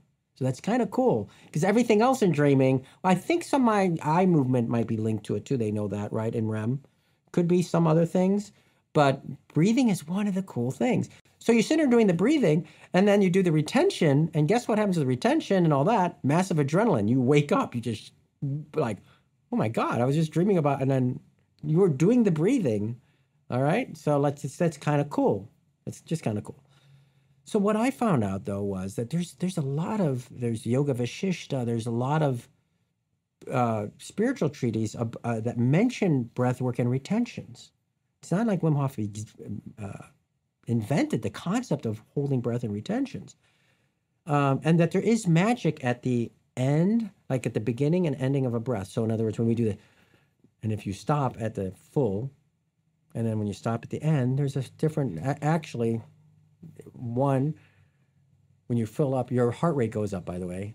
That's a, that's a fact, physiological fact. This increases heart rate. Letting go, automatically your heart rate goes down.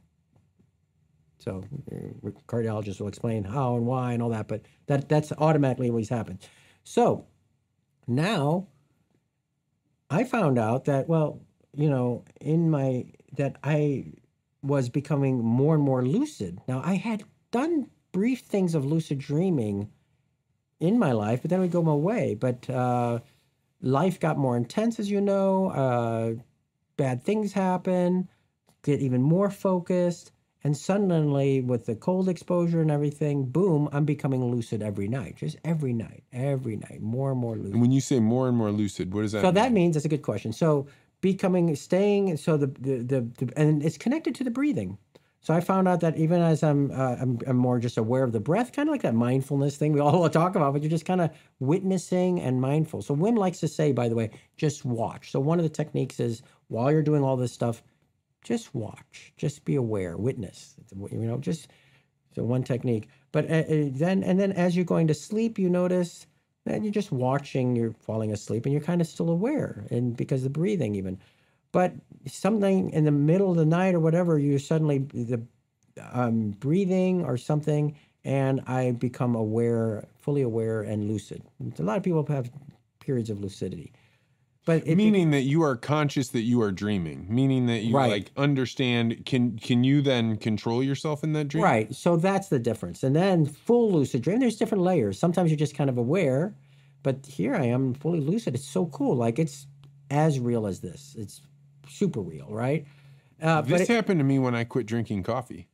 When I funny. quit drinking coffee for blocks of time, Yeah. I was able to do lucid dreaming on a much much deeper level. That's very that's interesting that it was coffee.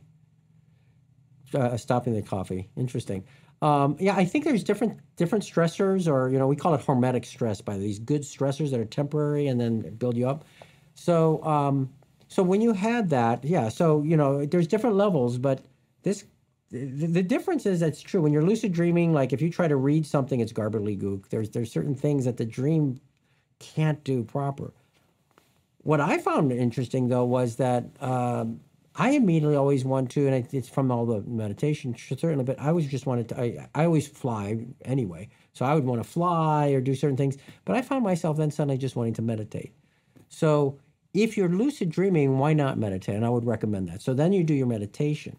And meditation in while you're lucid dreaming is mind blowing because you're so close to deep sleep. You're so close to that part that we never usually remember. But again, all these spiritual tr- treaties talk about true reality, that ground state, unified field, or whatever they want to talk about, is actually the experience of deep sleep, but we never remember it. What do you think dreams are really all about?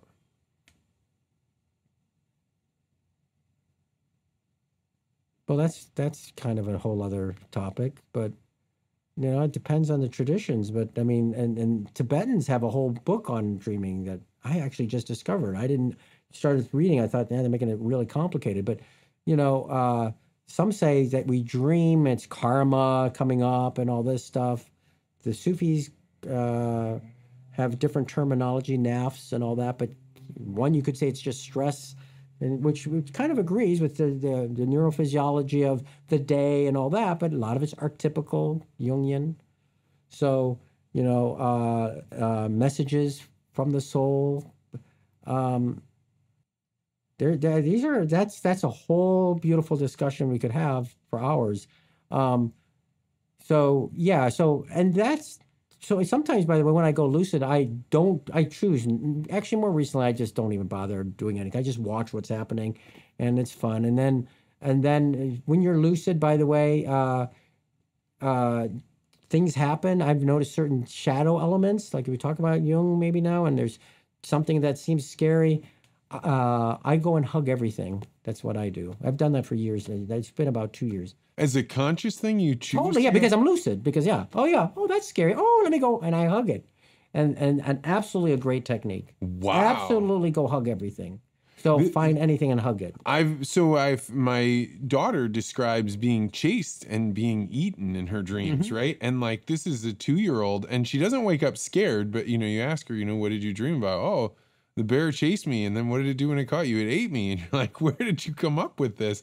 But I had never thought I I had thought about trying to teach her to fight back, but to hug the bear or to play with the bear would Yeah, be hug- very different thing. That's- That's, Probably came out a lot from my Tonglen as well, which is bringing in all the negativity and then bringing out love. But um, uh, it, it's all about love. I know we right. It's it's so cliche. It's all about love, but then it's like then you bring it up. It's like, well, I guess that's obvious.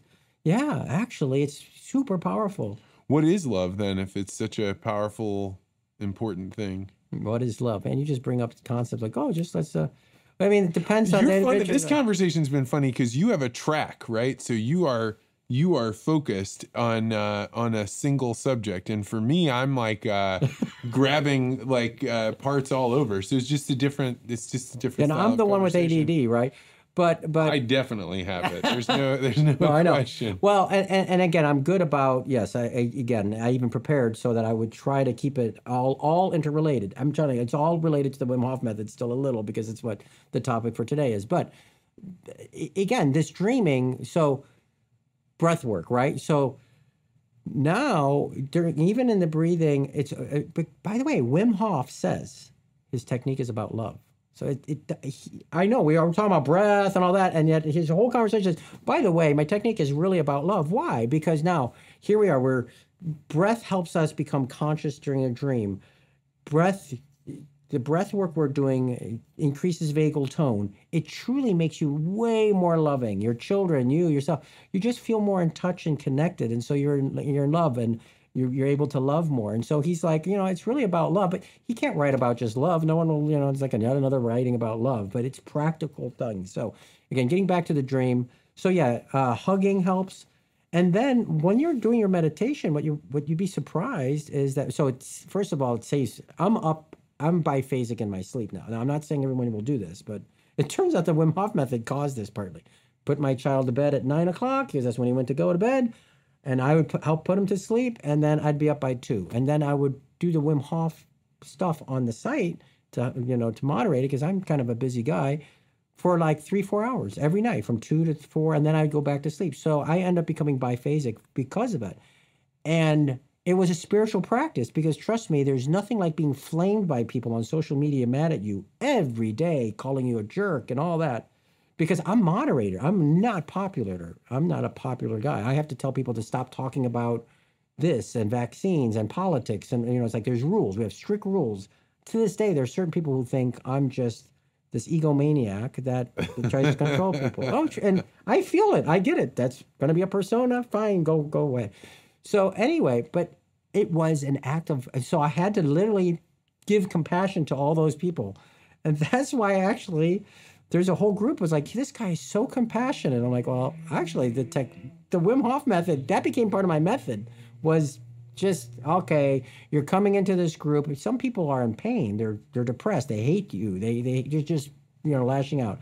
Okay now go back and okay let's go back to the dreams so the dreams are suddenly that helped me i think because now suddenly um going back to sleep i think uh, the biphasic nature of of even waking up in the middle of the night maybe maybe part of it also uh, helped become more uh, aware, even waking up naturally in the dream. Uh, so you do your you do your spiritual practice, and what is love? Well, love is actually I would define it ultimately as the silence between your thoughts. So you know we're uh, thinking, thinking like all this is blah blah blah. But the real me and the real you, right, is the silence between the thoughts. And as we meditate and we do all these different techniques, and we breathe, particularly at the end and at the beginning. We just breathe. Suddenly, there can be a little gap more, and that's the real us. And that's silence, and that becomes love.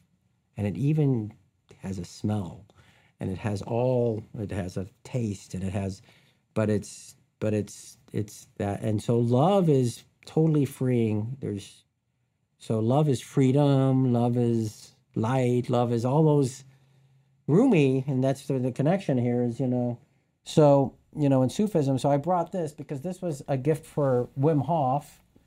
Uh, and this is one of 200 copies only.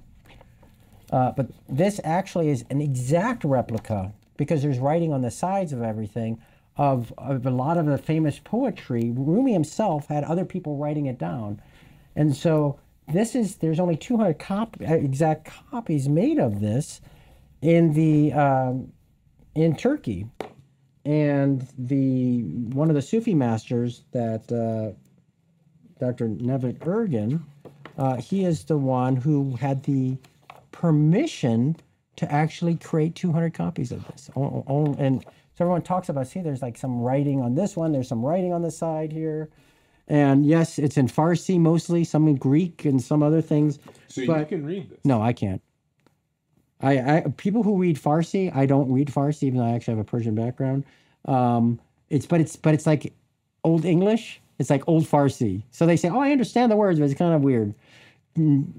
N- Nevit Ergin was not known as a Sufi master. He was known as a translator. So they gave him access to this because they knew he was a great translator. And Coleman Barks, who's very famous, uh, also was a friend of Dr. Nevit Ergin's and would use his translations and further translated. And a lot of the Rumi poetry you'll see, you'll see and read is written by Coleman Barks, and the connection is Dr. Nevit Ergin, who was actually a Sufi master. And so talk about Rumi. Who was he? So approximately 800 years ago, Rumi was, uh, it became known now as a great mystic, but a summary is he was a, uh, a, a just a, a standard teacher of Islamic st- studies and things like that back then. Uh, and then uh, he was wandering and, uh, you know, there's multiple stories, but suddenly he was wandering around in a town and he came face to face with Shams, which became his master. And uh, uh, again, there's multiple stories of this, but he had a essentially spiritual awakening. Like uh, Shams, again, different stories, said something that just made him realize everything he learned, all the words and his religion, those were words, that was tr- full love. And so that just blew him away. And then all he and and and so he studied under this master Shams.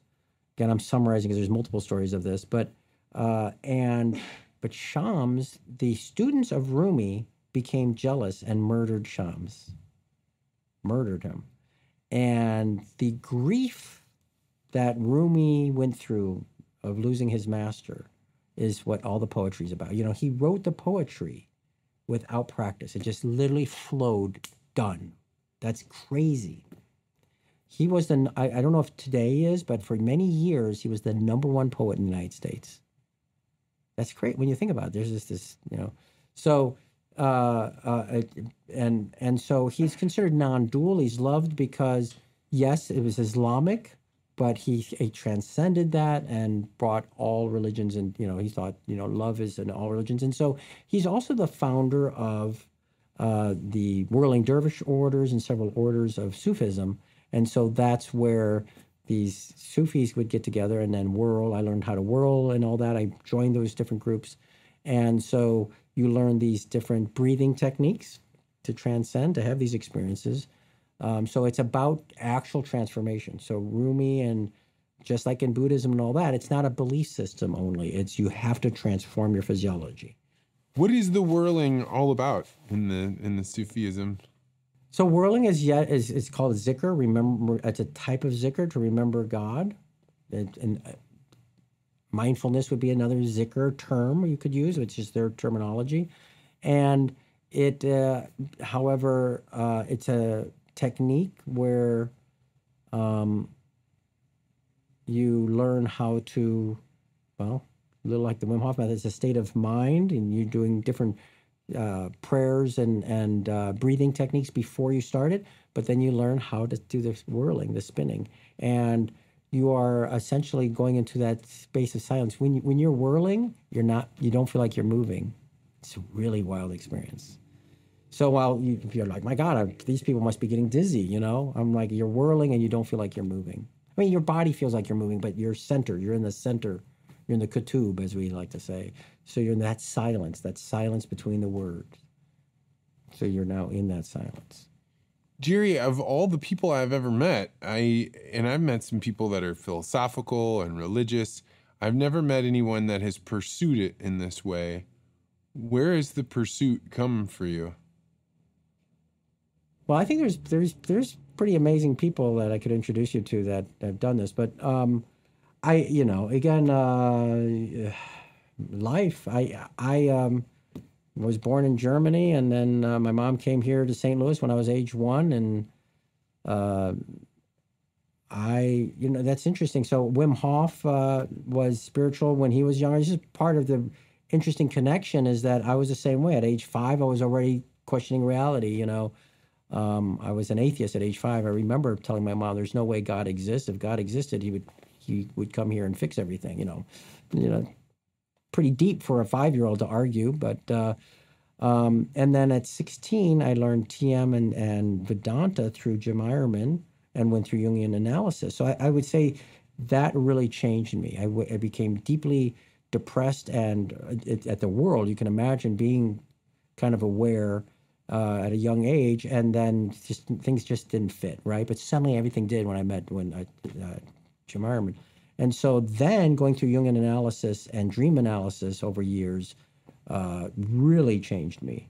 Uh, and then to find out when I was 27 that I'm French and German, but biologically half Persian. And then found my Persian father. And later, when I married Layla, uh, 20 years ago um, uh, to uh, even I was into at that point I was already into Buddhism, uh, Tantra, and uh, done TM and all these things. Uh, I had not done Sufism. I was just a fan of reading Rumi. however, marrying into a Persian family, they love Rumi and they love Hafez, and so I thought, wow, well, I get that. So I better, I just took it up. I looked around and joined a few groups and did some research. And next thing I know, um, in fact, I did get married here, but I got married in Iran. And I, met, I went to Hafez's tomb, which is still one of the coolest things I've ever done. And um, and then here and met others that did the whirling officially. And you have there's seven years of study. Funny enough, it's seven years of study to become a, a, a whirling dervish and that, that's just that's just a term, but you know, it's it's it's a process. So it's a physiology. Being being a student of Sufism is changing your physiology. It's changing your mind. It's changing how you experience reality. But it's it's very similar to Buddhism and all these other. Uh, you'll see most people who are practicing Sufism in the United States also practicing uh, Buddhism. Many of them are Christian. We have people who are involved that are love Jesus and they're obviously an open-minded type of person loves Jesus because they're also involved in that. But you do not have to be Muslim to participate. I think of all the people that uh, start things like meditation or journaling, and they do it for a little while, and then it's just too hard to keep it up. And you seem to be the opposite of this, right? You seem to be the type of person that is taking on a breathing method and a way of studying the Sufism it it just strikes me as something that makes you unique in that way that you're pursuing it not just for a little while. You didn't just dabble. You became the moderator of the Wim Hof. You didn't just dabble. You you did the seven years of study to be a part of Sufism. So you either, well, I don't want to put it into a dichotomy. Some of the ideas that I think uh, must drive you is either a pursuit of some kind of truth or the you know the the search for something or I, I don't know but i'm very curious because this is a very rare trait well that means ton coming from you. I mean i i you know again uh a, a, lot my life has been magical um, and tragic and magical and all the things that life is. Um, but uh, I, you know again even at a young age there was a sense of destiny right? And the and the sense of destiny continues that for example, we can get into that. But my feeling was that even everything I learned, that it was important to, well, I, I, that, that sense of silence and everything was real to me even uh, at age 16. Some of my deep, my deepest spiritual experiences, quote, or probably at age 17.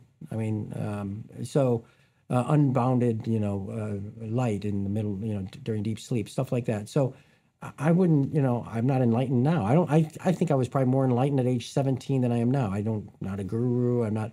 eh, Having said that, you know, I, I'm talking to you, and I want to get more involved because there's so much, I think, misinformation on the internet now by people who know a lot less than I and others like me who have been doing this a lot. So we have to start engaging and and sharing some of this knowledge which leads to so because this is all into what what is love? What is consciousness? Right? This is super important because to me my destiny i felt was that somehow i felt that i would be involved in the discussion of the dawn of ai i swear it's the weirdest thing and here i am 57 years old and i had a, just had a huge 75 million dollar ai exit what two months ago i didn't get most of the money I like to say that but it's still a major, huge exit to a very popular, powerful company called Snowflake. Founded the company in the 90s, for goodness sake. So I'm one of the founders of a very powerful AI company.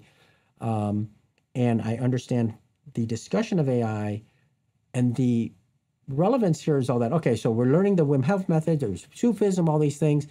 That helps us define what does it mean to be human? What does it mean to be alive? What does love mean? What is consciousness? All these things now linked to, coincidentally, I've been involved in AI for decades. Now, what does it mean that ChatGPT and all these different things are seeming to maybe become self aware later? General intelligence. Um, and the discussions are very deep because I'm pra- I practice my discussions on Facebook. It's fascinating because you can get into arguments there and have a facade. Some of the spiritual people are the are the most dangerous to me because some of them are like, oh well, there we go. The AI is just a part of the universe, and so it it also is now sentient and it's equal to humans, and that's not that's not my position, for example. So um, uh, we are we are unique. Our our genome is unique. That the, the DNA that we are, we don't understand how it works yet, is very sacred and very unique. That our ability to wake up, you're waking up, you're waking up in your dream. The next step is wake up even in deep sleep. When you wake up to to being awake. So I know that you know a bit about uh, uh, Plato, right, and all that, of course. So what we want to know is we we're living in the shadows, and we want to know what that real light is, and that's what we're talking about ultimately. And no matter how intelligent the AI seems to be, it's just shadow. It can pretend. I, I, I have intentions now in the next year to create versions of the AI. I'm mentoring a company doing it right now to be the Buddha, to be whatever you want it to be, these famous beings, and talk about the scriptures. And we're already seeing some of that. Somebody just posted on Facebook all this amazing people are like, oh my God, like, you know, all this Buddhist thought and these treaties. And like, the, the ChatGPT can do that? And all this stuff. It's no, it's not enlightened. It's it's just regurgitating text. This is interesting because I uh, was talking with somebody at the Nostr event, um, and uh, and we were having a conversation about AI, and I pointed out, well, uh, it is going to have a pretty big impact on people because I have said, uh, GPT chat, you are an expert in Jungian psychology. I am going to describe for you in as high fidelity as I can my dream, Right. and I want you to give me feedback on it. What it gave me back was more insightful than any person I know that I could go to to ask.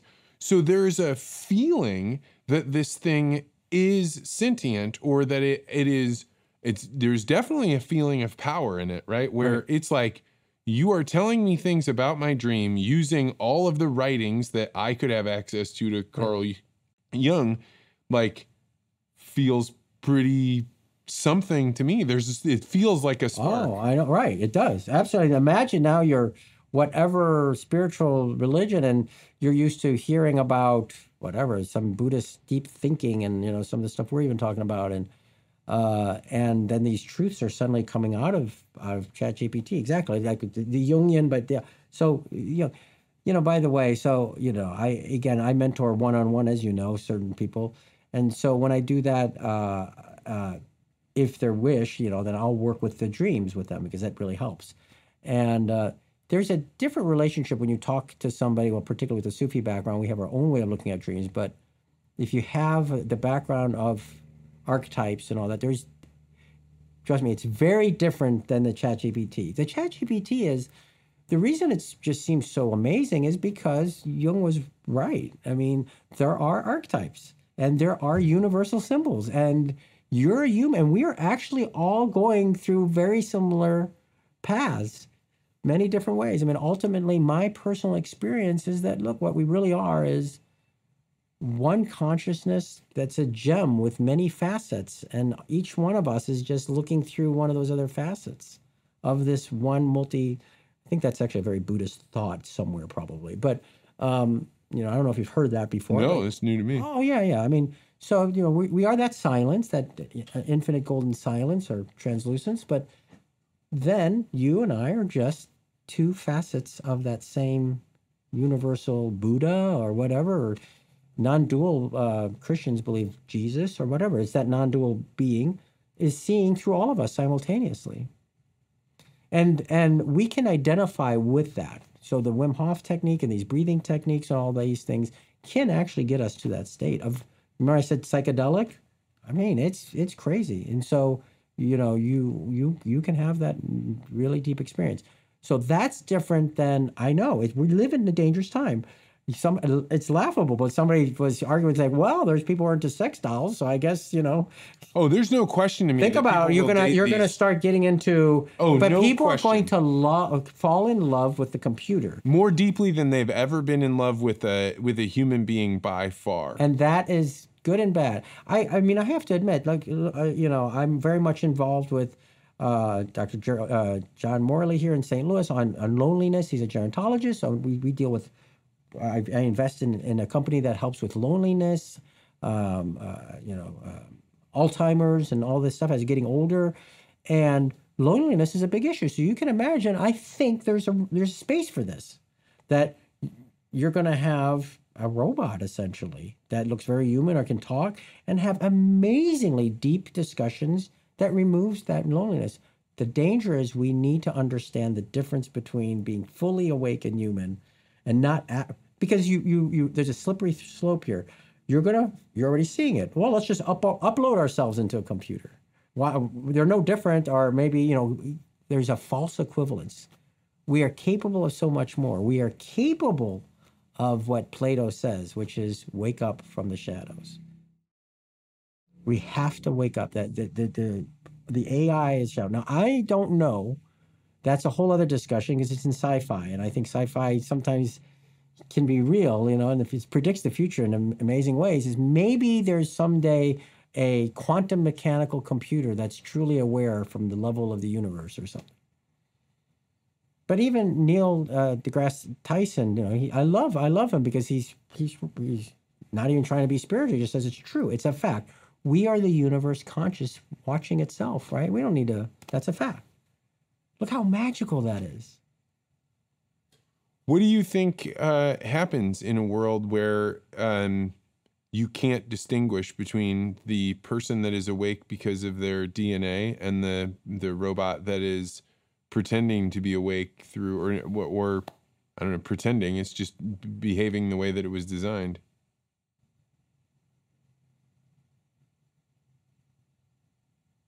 Well, it's really easy.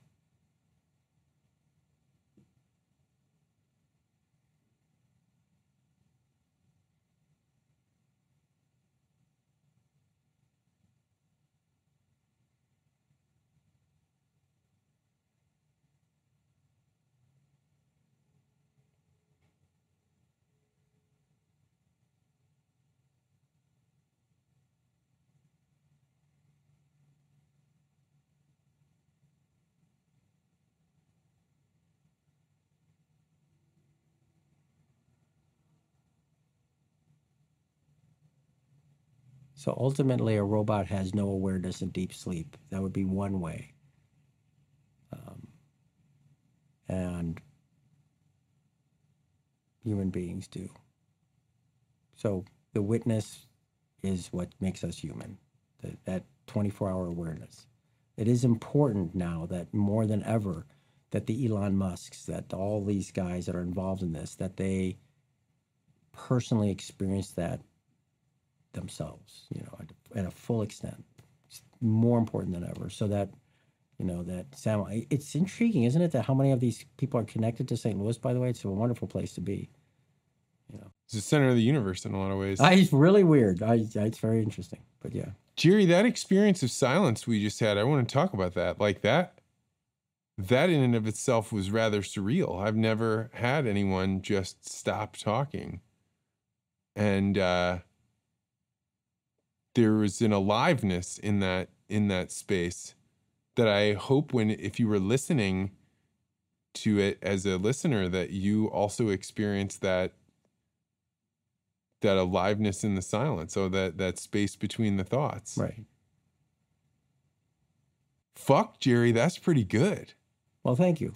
So I'm an energetic persona and all that, but the silence is the real me and the real you and everything that binds us. Yeah. Wow wow You know, and in our culture, I think in the United States, particularly, it's we're known to like just be oh go go go. But it's interesting, you know, uh, Norwegians and others. uh, I think the term it's not loom, but there's this thing where they just like to sit down and just be quiet together, and you know, at least, and that's not the same depth, right? You don't have to go deep here, but I wanted to give you the the real answer is in the silence. That uh, it's it's there's so many books written on this. Rumi Rumi said, uh, you know, the the the most. I'm paraphrasing. I, I don't memorize Rumi, by the way. I, I used to, and then I just gave up because it's silly. I mean, he himself said the lowest form of spirituality is is poetry, and then he put out all this poetry, you know. But because he's, it's just pointing to something that he really wanted to be. But ultimately, you felt connection. The silence brings us connection. well and at first it was uh frightening Yeah, that's actually very interesting. it's like like and i and i was able to experience it and it actually was like a cold water bath where i was just like okay now relax you know relax and uh but the silence is frightening like because in in Yes. some important way you feel like doing something is being alive and doing nothing is wasteful is the maybe the way i would put it That that's interesting. So when we're dreaming, you know, and all these things, uh, that silence can is eas more easily accessible, and that's why, like, it just you're there, it drops into this infinite silence. You're like, oh, that's what they're talking about, you know. And then you read it, and then you read these spiritual texts, and you're like, oh, it's in the Bible too. You know, the Bible, you know, talks about it. It's just everywhere. It's everywhere in all these texts. It's just misinterpreted, of course. Yeah, nobody is selling silence right now, right? Like it's there's the reason we aren't exposed to it is because of all the things that we encounter.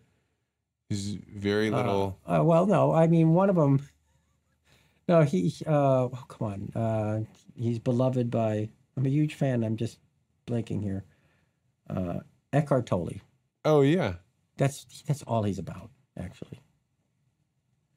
So he didn't really have much of a technique. He accidentally kind of got enlightened. That happens too. Like no techniques, just poof, through pain. He'll say, talk about that. It just pain.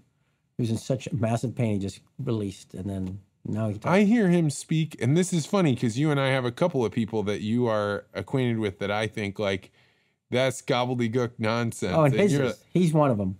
I he think so. sounds he sounds like a crazy person. right, right. I know. Again, Layla, my wife, would I said he makes absolutely no sense. Yes. right. That's right. Because speaking from that level makes absolutely no sense, and that's right. Yeah, it doesn't.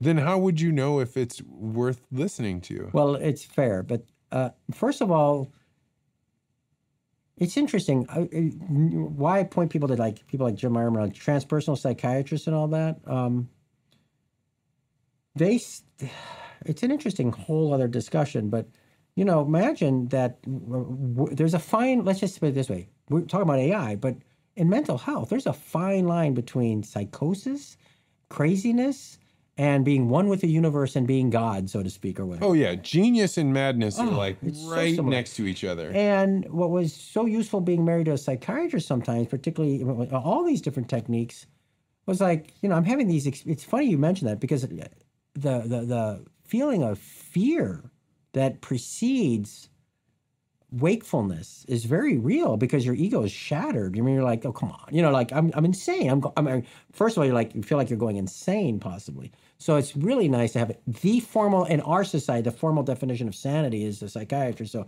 I'd literally look over and go, am I acting completely mad? I mean, there's so manic being manic people are like, I'm Jesus, I am God, right? So I, I love Jim Eyerman's uh, terminology. He says, well, so one one little secret is like it's like, you know, when somebody is manic or in, in a psychotic state, it, there's some truth to it. But what happens is they'll be like, I'm Jesus, and I'm great, but you're but you're not. When you're having that silence, that connection with like this feeling of everything, and it just is massive. It's oh, but it's everywhere. You are too, and this is, and the trees are, and so it's it goes beyond ego. So that the one interesting thing is it transcends ego. So these experiences go beyond you and me. I think maybe that's you know when people describe you when you have children, you're changed. Yes, that's And a there's- beautiful example. There's something about like when you have a child, you aren't like, oh, I'm gonna hoard this thing. You're like, everything is wonderful. Like the the boundless, you know, like look at this joy that I have and this connection with the oneness. And then all of a sudden you're brought back to earth about the responsibilities that you have. That's but right. like I think there's some level of ego death, maybe is a good way to describe it. When you have a child, that if you don't have a child, there, there's other ways to have that of ego death, but that one's pretty. That one's pretty jarring, right? That one throws you into a level of awakeness that you were not prepared for. That's right. Exhausting, forcing you to. That's right. Thinking of outside of yourself for about this other being. Yeah, that's right. And then and no turning back, right? There's Right. like now, even if something were to happen and and you were no longer, you know, caring for a, a living child anymore, you would still be a parent. You would still have had that that uh, experience. So there's no. It's a little bit like you know leaving the Garden of Eden, right? They put the the angels with the flaming swords outside of it. You don't get to go back in. Right. Well, Gerry, this has been wild. I always knew that it would be, but I had no idea what it would actually be like. So I am so glad you came on here. We only opened up the thread of a thousand different things. If people wanted to uh, know more about things that matter to you or or uh, contact you in some way, what is the best way for people to find you? Well, right now, it's almost unfortunate. Uh, Facebook is my main connection with the world. It's a mess, Facebook, I think, but at the same time, um, I'm at G Caussade, so it's facebook.com forward slash G Caussade. And And Nostr, people can find you. I was going to say, and then we could connect to Nostr, but I don't even know my. well, I know you can look me up on G Caussade, and I'm Gerald Caussade, so we can post that thing. But yeah, on Nostr, of course, and we could end it with that. But I am very excited. These these new technologies also help practical things in life. I mean, look, we're talking about all that stuff, but there's always an interesting equivalence that happens in the world too. So these big, uh, you know, face we just talked about the limitations of social media now, the way they are, these decentralized systems like Nostr and all that, I think are the future. That uh, brings about its own challenges and own issues. But I'm very excited about you know how that that works. Yeah, I mean that it already brought together people in the real world in a way that I would never get together with a bunch of people I met on Facebook. Like we had some people that were all on Nostr. We found out they were in St. Louis. We said, "Hey, come here and meet with us." And we get to meet interesting people. And Actually, again, some of the most interesting people. Yeah, amazing people. well, I will have you back on, and we'll talk all about Nostr and right, AI and how that all goes. Everyone- Thank you so much for you. coming on, Gerry. All right, thanks.